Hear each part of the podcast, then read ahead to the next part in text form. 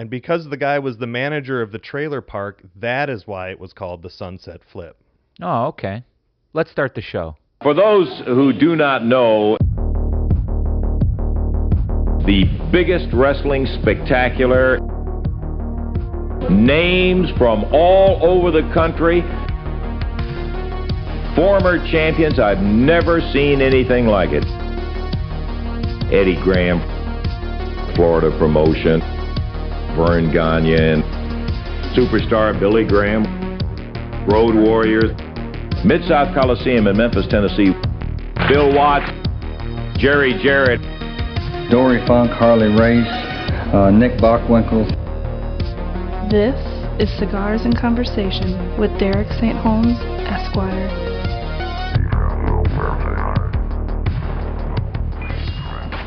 Hello and welcome to Cigars and Conversations, brought to you exclusively at OneGimmickWorld.com. I'm your host, Jay Gilkay, and I'm sitting with a true raconteur in the world of professional wrestling. This man has shared the ring with a who's who of talent that ranges from King Kong Bundy and Ricky Morton to Chavo Guerrero Jr. and Tommy Dreamer. A wrestler, manager, commentator, and trainer who's contributed essays to wrestling publications, as well as learned the art of the Persian clubs from the Iron Sheik. With 20 years of experience, he is a true Renaissance man with unlimited knowledge. Ladies and gentlemen, I am speaking of the incomparable Derek St. Holmes, Esquire. We're going to jump right back into the conversation with Derek. Last week we were talking about the territory system, and uh, this week is no different. So, without any further ado, let's go. Gagne creates AWA. Um, basically, uh, from what I remember, uh, he creates it basically off of the fact that uh, um, a little tiff with NWA over him and Pat O'Connor. Correct? Well, I mean Well- that that was the storyline version. He just wanted to go into business for himself. Right. Uh, so he I'm bought. just I, I'm just leading you to water here. Oh, that's I'm- fine, I'm, that's trying fine. to get. I'm I'm just leading you the way. So. Okay, fair enough. Um, uh, well, Gagne became a superstar in the early days of television. You know, had a lot of oomph behind him. Uh, when he decided to go back to Minnesota after traveling the country, um, bought into the Stechers territory uh, and got involved with Wally Karbo at that time, which is the, the you know the promoters before him. Now, Right. remember these these horrendous business practices have been going on forever in wrestling. I Right. mean, it's a business established by con men, run by con men, so there was always the work going on. So uh, Wally Karbo was rumored to have some very powerful friends in the Twin Cities, and that's that's all I'll say about that. um, so Gagne gets into that territory, starts buying up bits and pieces. He actually worked in coordination with the Duseks in Omaha, Nebraska, and there were two AWA champions for a while Oh, okay. where the Duseks would still send money to Minneapolis, but were allowed to run their own TV and everything. And then finally, when the Duseks hung it up, Gagne just absorbed that in. So he, you know, he built up into a great Midwest empire. Was there anyone specific as far as when you say there were two champions at that point? I'm assuming a, the main Gagne's AWA, him as champion at that point. Correct. Yeah, uh, I mean, it goes back and forth, but it would be like him in Minneapolis and Dr. X in Omaha based on the match they had there. But it was never a like a no one like I don't say a name I say that in air quotes but like it what they weren't bringing in somebody else comparable to a Verne Gagne No. to be the AWA champion in those in that other territory. no, no, it'd be whoever whoever they built up. Sure. Yeah. Um, so we brought up the AWA, which it, it basically establishes itself as a, you know, a, an organization for wrestling. Uh, you've got the Bill Watts in the Mid South area, who um, have also seceded from wrestling. Now, keep in mind, Verne Gagne, even though he was in, you know, in the AWA, was still on the NWA board. Okay. Bill Watts still went to the NWA meetings. Yes. So whereas they were separate legal taxable entities, it was still part of that network that existed and all these guys that would talk and shuffle talent around. Okay. So the existence of the AWA and these other territories made it easy for the NWA to say, "Look, we're not a monopoly. Right, right, Right. That makes so- sense. But okay. it's still all worked together. It was still all there. So now when you, uh, you know, uh, I don't want to forget, Oh, uh, sure. since we're in the Midwest, you've got the Indianapolis area. Well, that's exactly. I was just going to Okay. bring that up. So you know, you have AWA, and you, you think about the Indianapolis area. You think of the Bruiser. Uh-huh. Uh, you think of WWA. Dick the Bruiser. Um, and then also to that point, I think of the Sheik in Detroit. Uh huh. um, in big time wrestling. And I, uh, to me, uh, while those are are popular promotions or we know about them, uh, wh- how does that work out? Were they their own territories in a sense, uh, just working those states? Because it seems like those two specifically just worked the states that they were in. Um, did, is that the truth, or did they expand outside of Indianapolis or Detroit? Well, um,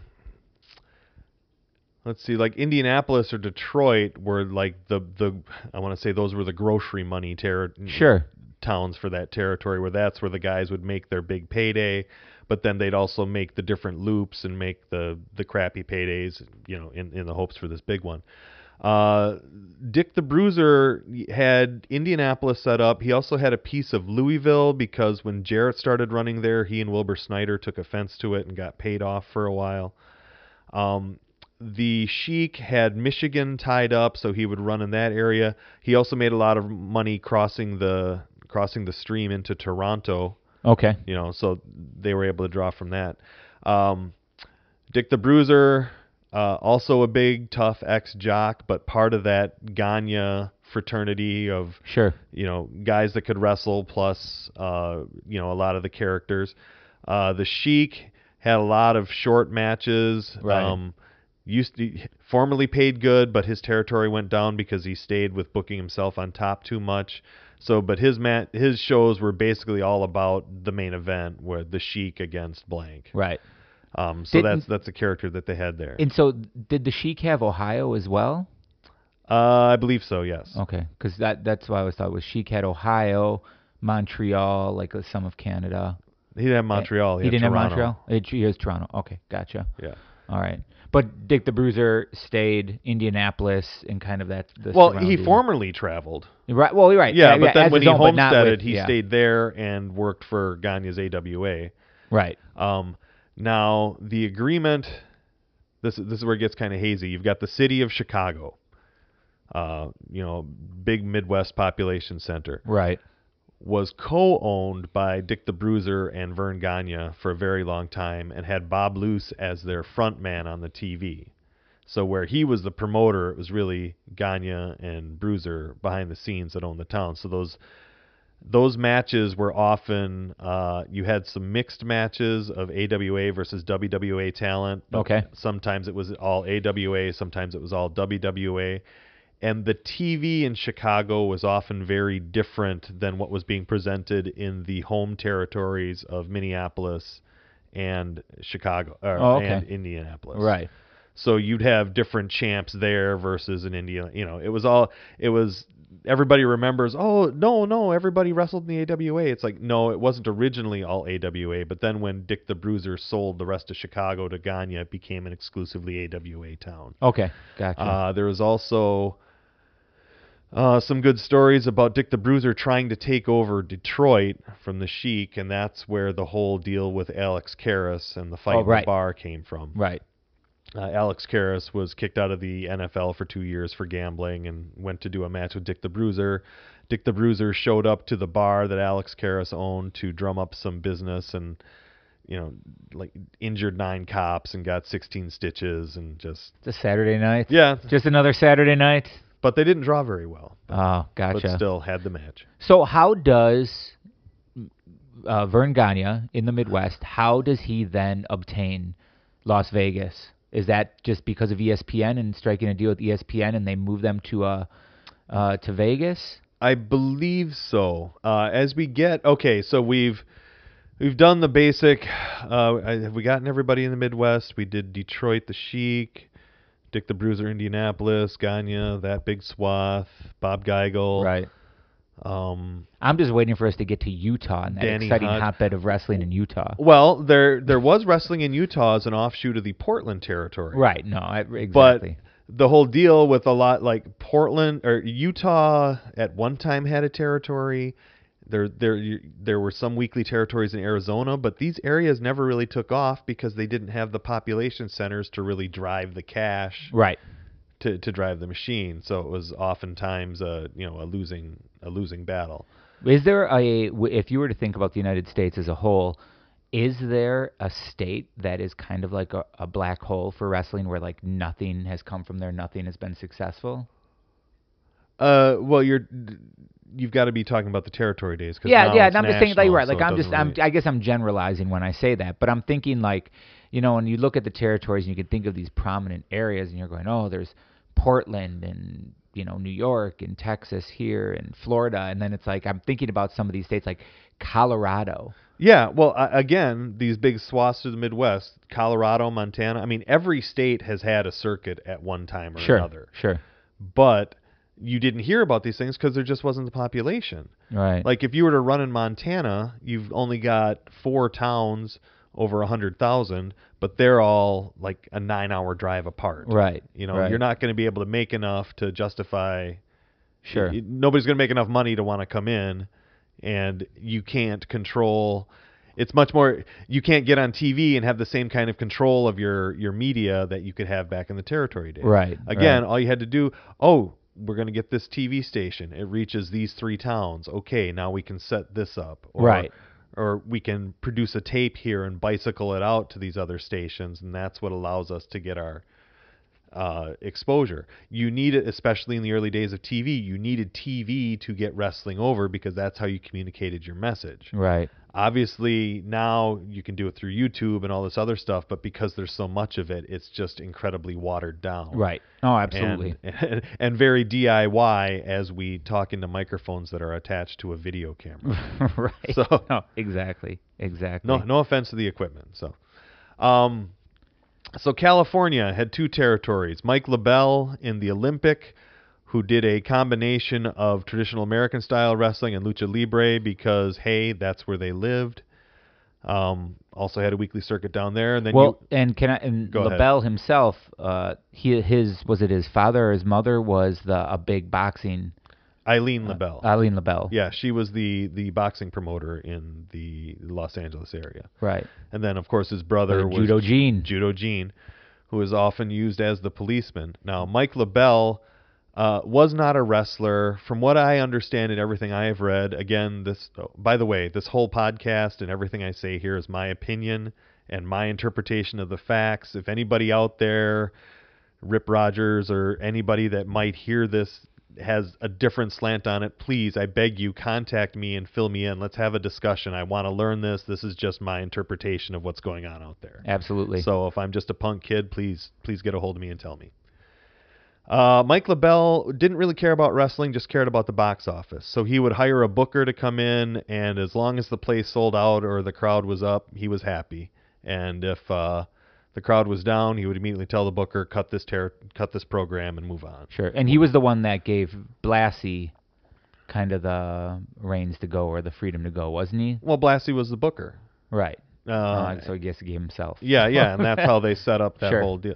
I, again, I might be wrong. It might have been Jules Strongbow was still booking. I don't know. But that's all the Los Angeles Coliseum stuff. Yes, That's yes, yes. Blassie, Tolos, all of that. Yeah. Oh, okay. But gotcha. Blassie had booked in Atlanta for a long time, and I've heard varying varying messages about about his ability.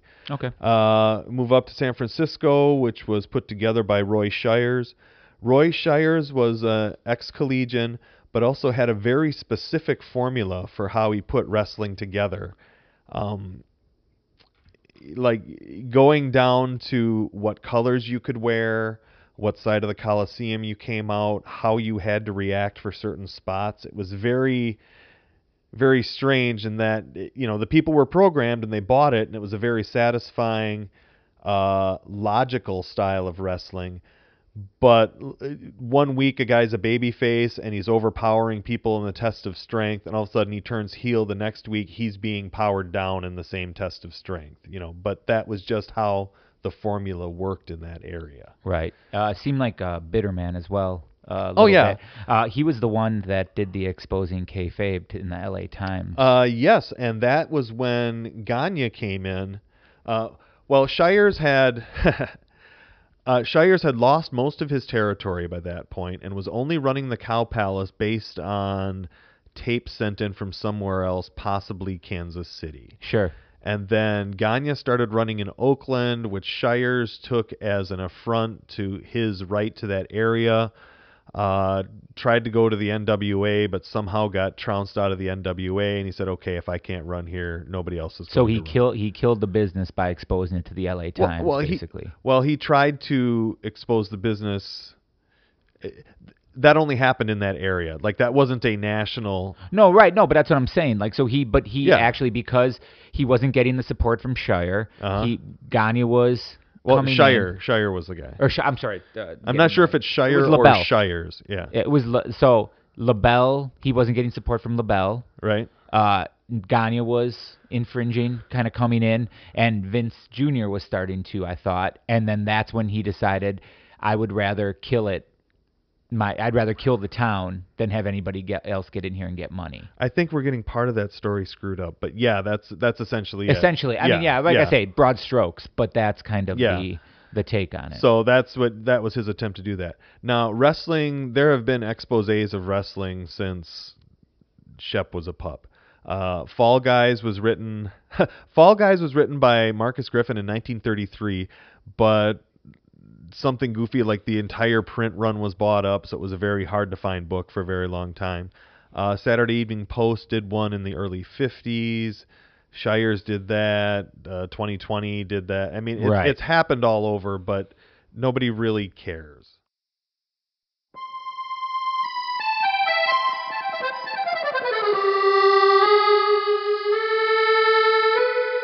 The French angel Maurice Tillet was one of wrestling's biggest stars in the 1940s, and he provided a chance for some wonderful newspaper copy. The St. Louis Dispatch, reporting on Tillet's March 1940 bout, provides one such example. The angel, stripped, proved to be a misshapen specimen of manhood. True, his big hideous head scared the women around ringside and would probably even alarm Boris Karloff. He has a barrel like chest, a long torso, but his arms did not seem possessed of unusual strength, and his legs were the legs of a 36 year old man. Unusual is a far more fair term to describe Tillet than the usual mean spirited nicknames of the world's ugliest man, freak, or human monstrosity. Born on October 23, 1903, in the Russian Ural Mountains to French parents, his mother was a teacher and his father an engineer on the railroad. His father died when Maurice was young. He was perfectly normal at birth, had a keen mind, an intelligent curiosity, and a well built body. He was a slim boy with blond hair and an angelic face. His friends nicknamed him the Angel, records the French Angel record book. In 1917, the Russian Revolution forced Maurice and his mother back to France. At age 17, Maurice noticed an unusual swelling in his hands, head, and his feet, and the doctors diagnosed it as a disease called acromegaly, a condition that causes swelling of the bone and is caused by malfunction of the pituitary gland. For five years, Tillet served in the French Navy as an engineer on cruisers, torpedo boats, and submarines. In February 1937, he met American wrestler Karl Pojello in Singapore. Pojello convinced Tillet that pro wrestling was be his route to riches, and they set off to Paris for training. They also spent time in the Chicago neighborhood of Bridgeport at the Milda Gym. The Angel wrestled in England and France until World War II drove the pair to the United States in 1939. It was Boston promoter Paul Bowser that saw dollar signs everywhere and pushed the French Angel to the moon in 1940. At 5 feet 7 inches tall and 270 pounds, Tillet was an awesome, if disproportioned, physical specimen who was able to shuffle three decks of cards at a time in his massive hands or pull a subway car. The fans crowded arenas to get a look at him when the aberrant animal ambled down the aisle. Their curiosity was well satisfied, wrote Paul Boesch in his autobiography. The angel was difficult to wrestle. His size and his balance, along with a certain clumsiness that created an unorthodox defense, made you wary when you entered the ring. Tillet held the Boston version of the world title from May 1940 to May 1942, and again for a few weeks in 1944, along with the Montreal version of the belt in the spring of 42. He held wins over all the top stars of the era, from Ed Strangler Lewis to Man Mountain Dean to Joel Savoldi to the incomparable Lou Thesz. By 1945, he began putting newer stars over as his health problems continued. Ed Francis wrestled and traveled with Tillet near the end of Angel's career. He was so weak at the time, he coached me on what to do. If he went down to his knees, you had to pick him up. Away from the ring, Tillet was shy around people he didn't know, but brilliant as well, a polyglot and an avid reader. He died on September 4, 1950, in France, just hours after learning that his manager Pojello had died two weeks earlier at age 61 of lung cancer. The official cause was heart disease. Pojello and Tillet are interred in a Chicago area cemetery, and their tombstones are available for public view.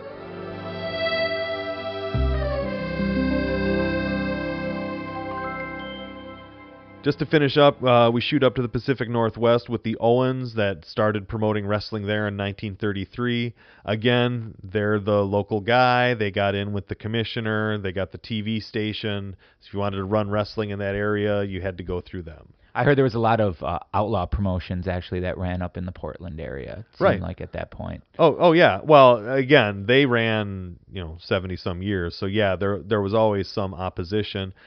Um uh, there's also a very strong state commission in Portland, which led to the downfall, uh, helped to lead to the downfall of that territory.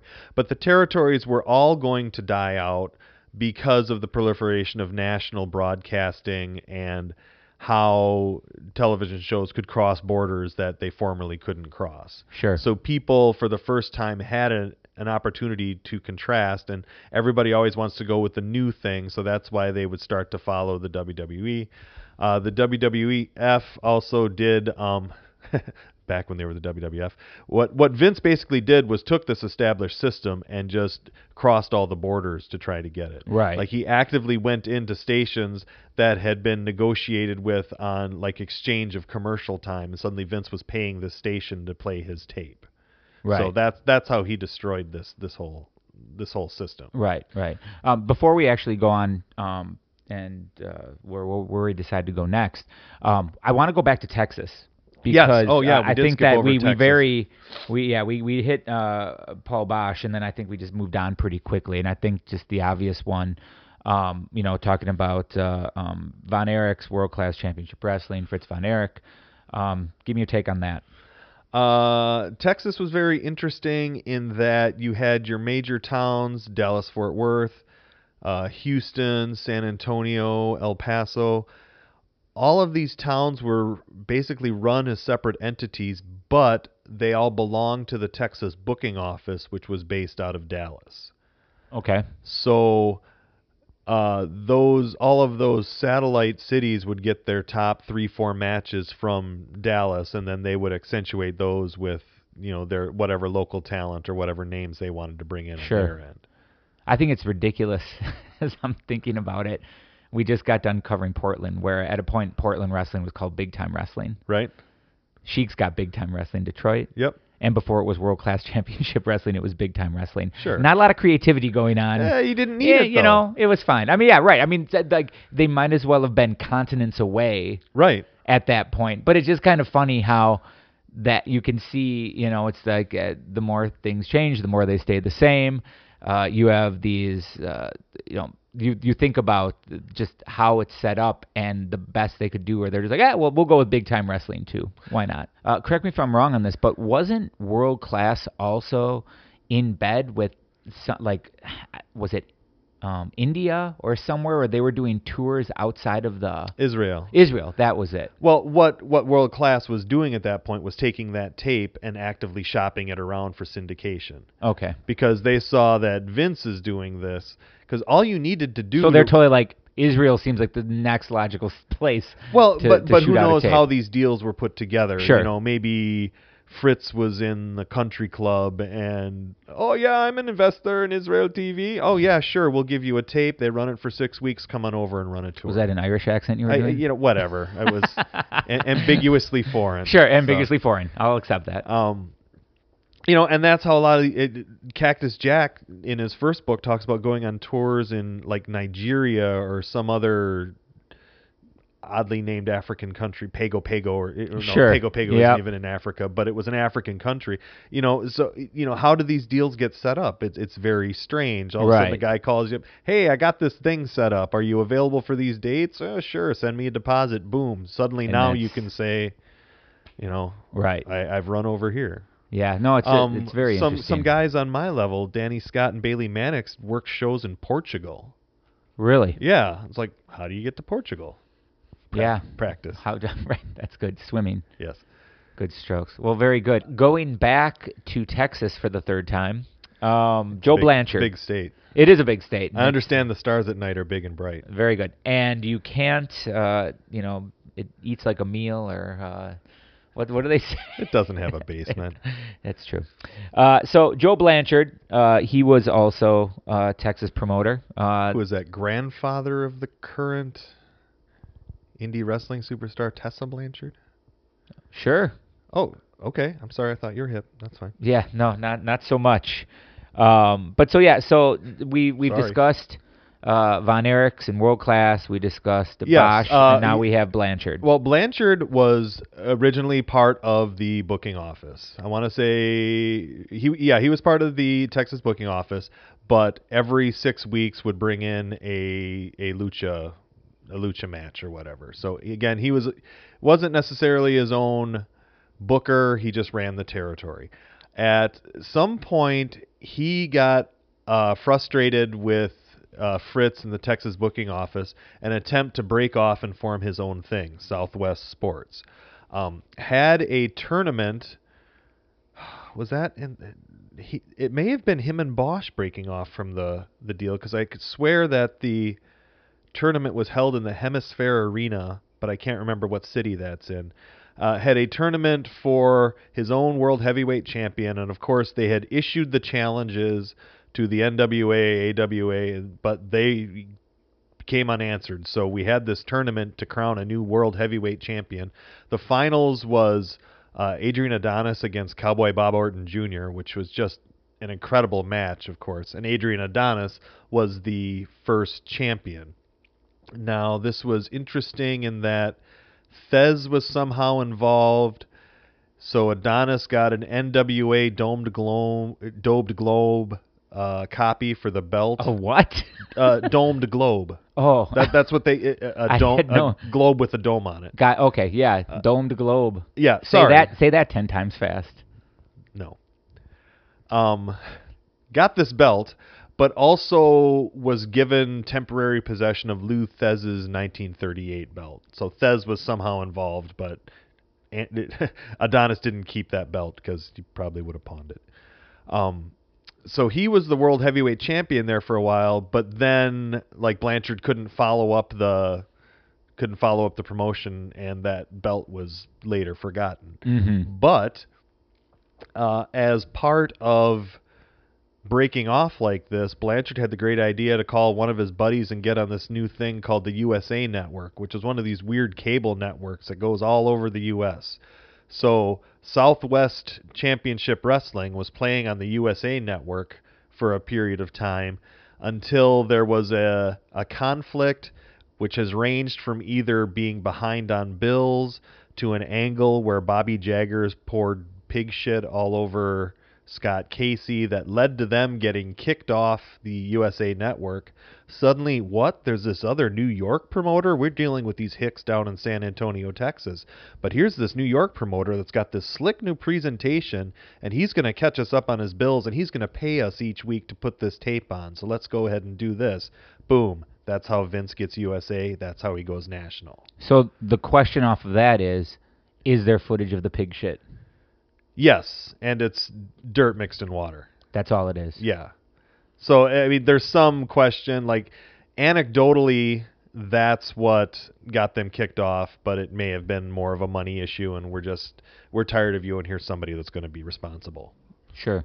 And then Blanchard ends up selling off uh, Southwest Championship Wrestling to Fred Barron, and then become takes over the Stanley Blackburn job Um, in AWA. Yes, but that's because he was an old crony of Gagne's, going back to this when all the owners would get together and hang out. Gotcha. So that's again, there's always some weird connection. Like I want to say Geigel, Gagne, maybe Watts, uh, Blanchard, like all of these guys were like in college and in athletics at the same time together. So they were all buds. Uh, Dick the Bruiser was kind of in this too. So they were all buds and got each other, and that that's part of the old boy network of the the territory Yes. system. And I think we know. I mean, it, it's been beaten into the ground a lot. WWF comes in, starts airing these syndicated programs throughout the Right United now, what States. they again, what they did was went into the established tele the studio and said, "What time do you play? Like, when is your your station's time for wrestling? Oh, we pay at eleven o'clock every Sunday. I want you to put my tape on during that time, and here's x x amount of dollars, and I'll pay you this much every week to put this on there." So the television station is looking at a business decision of here's a show that we're not getting paid to put on and it's only the commercial time that we can sell or here's a ready-made tape and here's money on top of it that will just go to your bottom line. which only in the world of wrestling would pay to play Yeah. actually be beneficial to somebody. Well, this is one thing. Uh, you asked about Jim Barnett earlier. Uh, fascinating individual. We could do a whole segment on him. right. but he was very involved in you know again 50 chicago getting getting his product on the marigold arena and uh, you know it, that was being run by fred kohler at the time with fred kohler enterprises getting that product on the tv wining and dining the the tv executives to make sure you got preferred deal but never paying to get your stuff on tv so that's one thing that Jim Barnett, as one of the innovators, was very much like, no, this in this formula for doing this, you can't pay, you shouldn't pay to get your product on TV because they want viewers for their television set, and that's how the the business worked back then. Okay.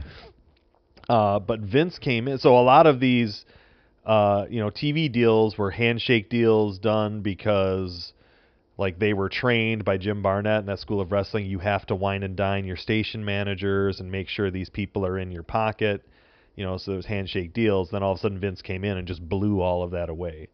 So boom, he's now replaced.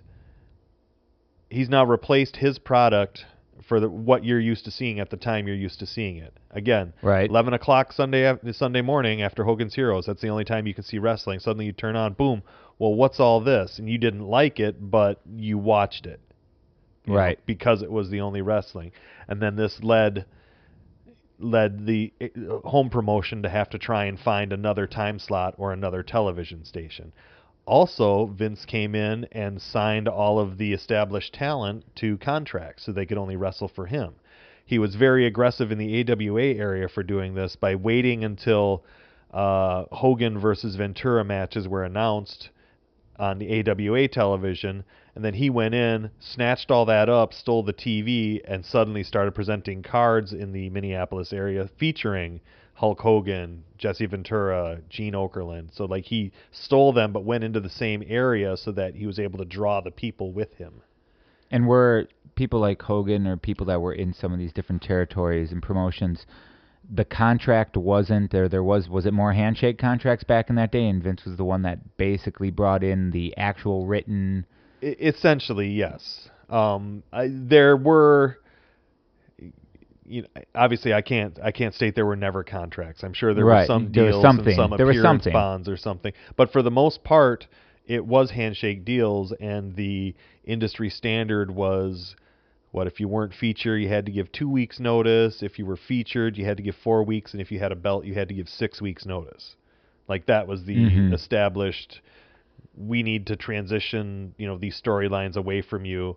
But during that notice time, you also knew you were going to be beat, beat, beat, beat, beat. So Right, that right. anywhere else, the last time that people see you, oh, he got beat by so and so. Yeah. So they would try and job you out.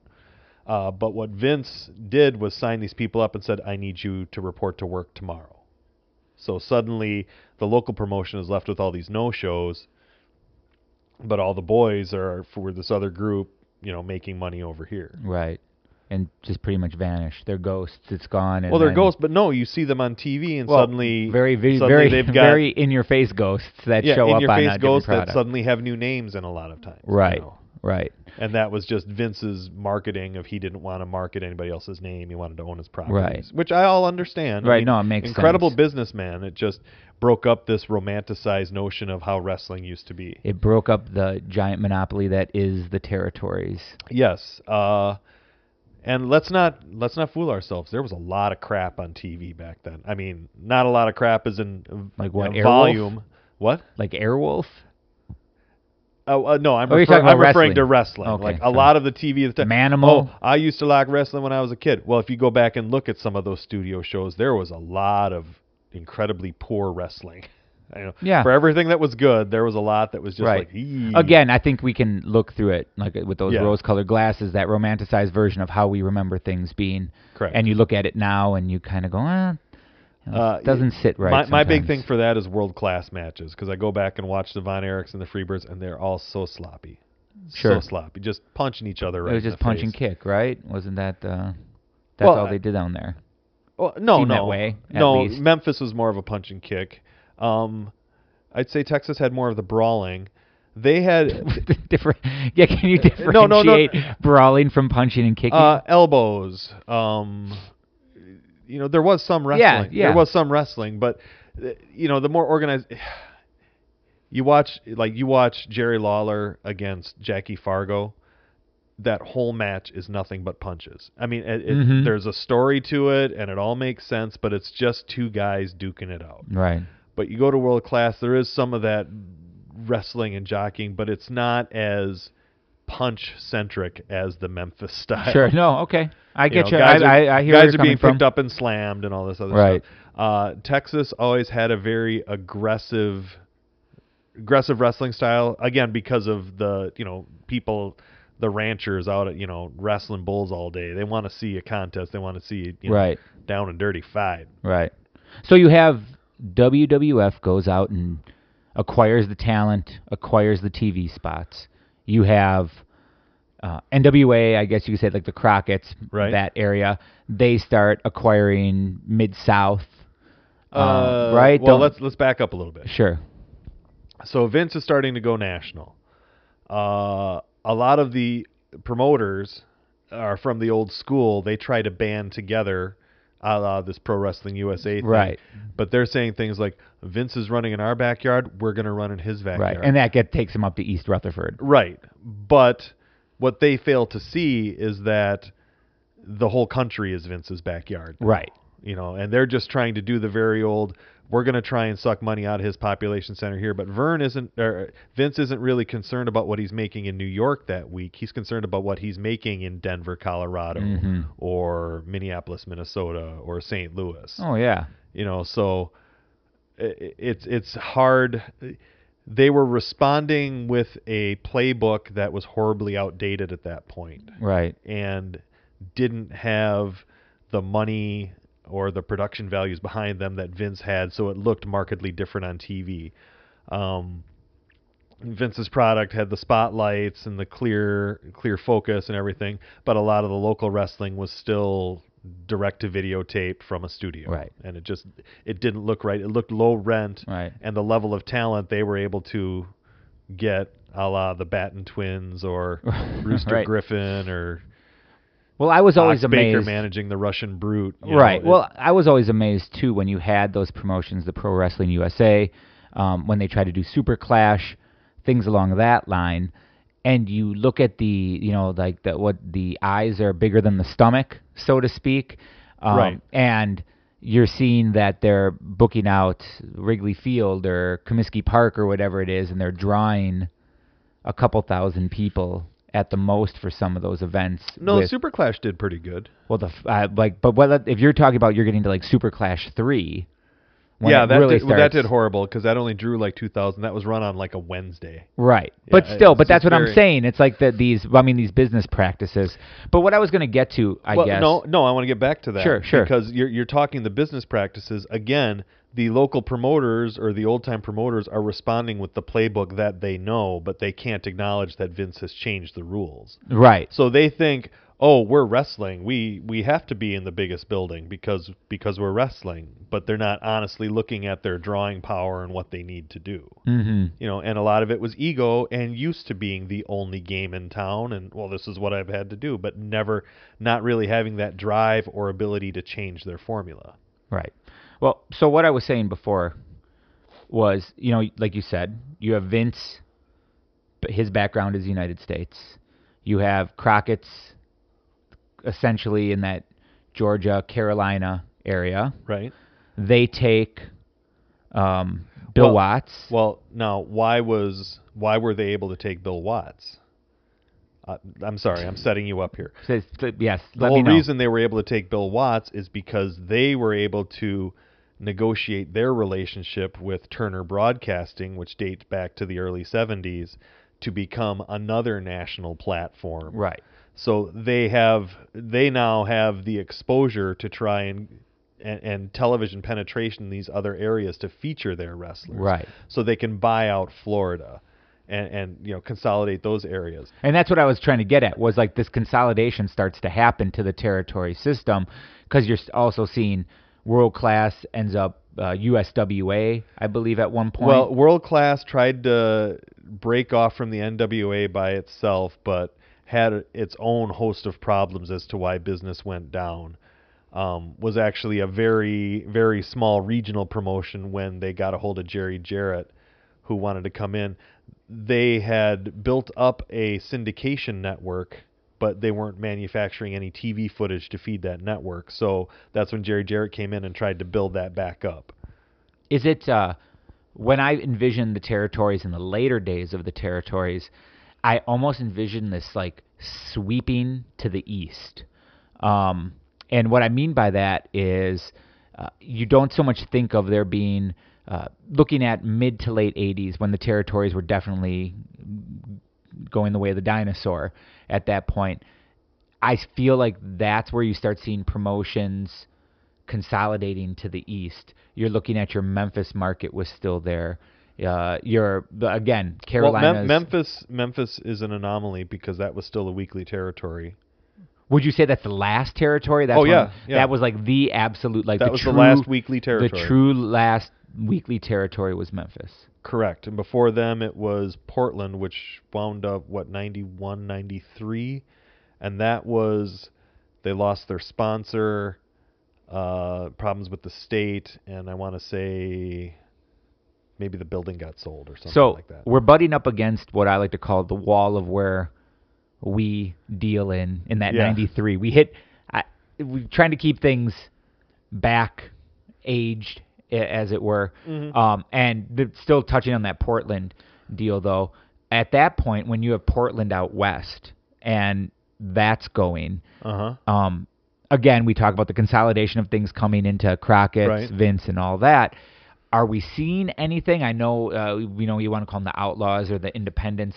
Are you seeing any of that stuff still happening in the California area? Oh yeah. That's still, I mean that's I mean it's it's always been there and I understand that but uh, the names like like I say when you think Portland wrestling you think Don Owen and when you think of you can name a territory and you can think of the promoters you can think of the uh, wrestlers that are in there but I'm thinking of you know yes if you're saying oh Portland was still around oh okay I get that but clearly um, you know, wrestling at that point wasn't um, was it happening at the LA Coliseum still in 87, 88, No. 89? That was it was completely it was no, no, it was all thing. driven under down to the clubs because they didn't have real TV penetration or production to drive that style of show. So at that point, I'm using the air quotes again. The territory that California territory, that's San Francisco. There's shows running, but it's not considered a territory. It's just a place that's running yeah, small shows at that point. Yeah, And and that- and you might be able to hook up with somebody that you know knows you know shows in a given given diameter. You could probably work two or three times a week, but you, you weren't you weren't putting in your TV and then playing off of that TV around the loop Right. or anything like that. And I think that's what I'm saying where I'm envisioning that sweep of the East Coast, like to the east, is that you're starting to see just the smaller little spot promotions appear, Portland goes away. Well, okay, but I'll agree with you with this big sweep to the East Coast. One, because that's where the population media centers are. Right. So that's where all the media is coming out of. Um, oh, I was going somewhere else with this. And you're seeing these little promotions pop up because the local promotion has been destroyed. Right, because the the the territory in the true sense of the word as we know it has been destroyed at that point. Right, right. There's So no there's everybody no organized promotion. Um, in a lot of places, the state commissions, like in Illinois, the state commission dried up because it wasn't generating enough money to perpetuate itself. So, uh, you know, all of these laws are changing. Um, you're also starting to get to the point where information is becoming more readily available. Right. I, I would just like to take a little aside here, if I could. Going back to when wrestling was this totally controlled and closed society, like you had to know somebody that would tell you where to get gear. Right. sure. Okay, so that's why, uh, beginning in the 50s, the biggest supplier for gear in the U.S. was K&H Wrestling Wear, Carl and Hildegard, and that was recognized within the business that oh, oh we're going to get you go. Let's give let's give Carl and Hildegard a call and get you something. And it was a big business. And that's why in all of these old wrestling photos like a lot of the Memphis books and whatever retrospectives you find if you look all of the gear looks the same because it all came from this one company consequently the boots were only from from a very few areas like Clifford Messias in Houston uh, Bill Ash in the Arkansas area. Like you, you had to know somebody to get referred for the industry goods. You know, very similar to nowadays. If you wanted to become a carney, you've got to find somebody that can hook you up with where to get your carnival prizes and all this Right. other stuff like there. So it was Pull a couple teeth for you. yeah, well, uh, no, no. You mean like where, like where would you do that? Where would you buy that stuff in bulk? No, I know. I was just making fun it? of carnies. Okay, well, fair enough. But I'm just trying to state that it was. I'm trying to think of some societies that are still semi-closed, like maybe Sure. maybe you know magicians or something. Imagine if we knew more about the Freemasons. We'd be able to include them. oh, in but all of that is available as well. Is it? Oh, the Freeman. Oh, sure.